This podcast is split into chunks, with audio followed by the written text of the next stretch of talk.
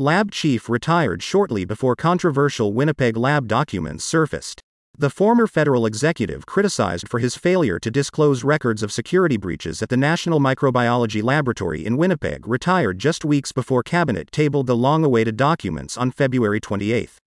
Ian Stewart became the first manager to be censured by Parliament since 1891.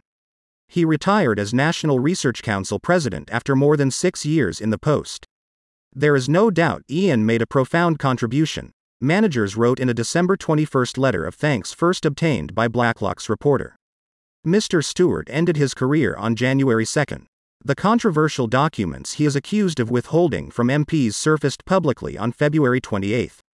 Mr. Stewart also led the COVID 19 vaccine rollout as the president of the Public Health Agency of Canada between September 2020 and October 2021, a position that paid $321,000 annually.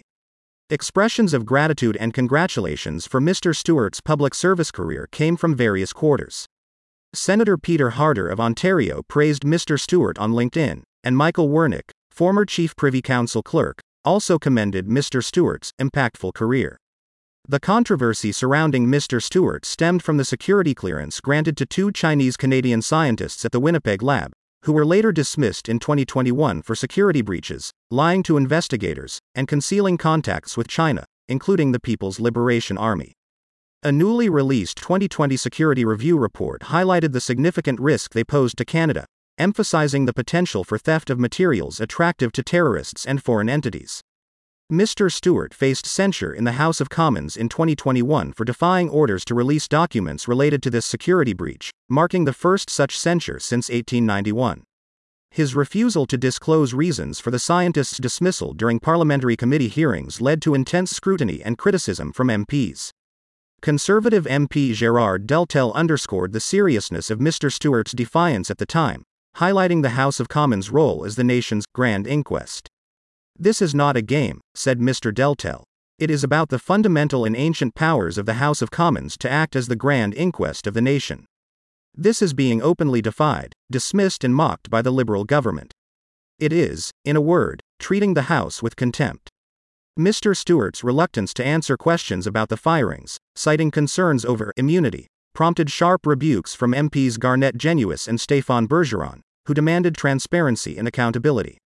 Mr. Stewart, has there ever been a case where any government lab has fired scientists as a result of security breaches? asked Tory MP Garnett Genuis. That's a very difficult question to answer, replied Mr. Stewart. Well, I'm glad you have a bloody senior office in this country where you're supposed to account to parliamentarians and the Canadian people, said Mr. Genuis. Why were they let go? asked Bloc Québécois MP Stéphane Bergeron. I'm not really at liberty to talk about that, sir, replied Mr. Stewart. What do you mean, you're not at liberty to talk about that? asked Mr. Bergeron. You're in a parliamentary committee here.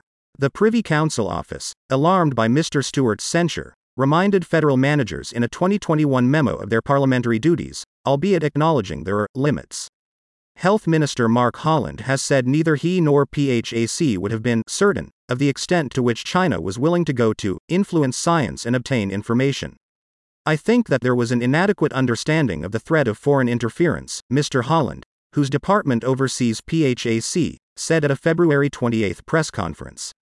A lack of adherence to security protocols and procedures at the Winnipeg labs in 2019 is unacceptable. Commenting on the two fired scientists, the minister said they did not disclose information on the various scientific enterprises that they were involved in.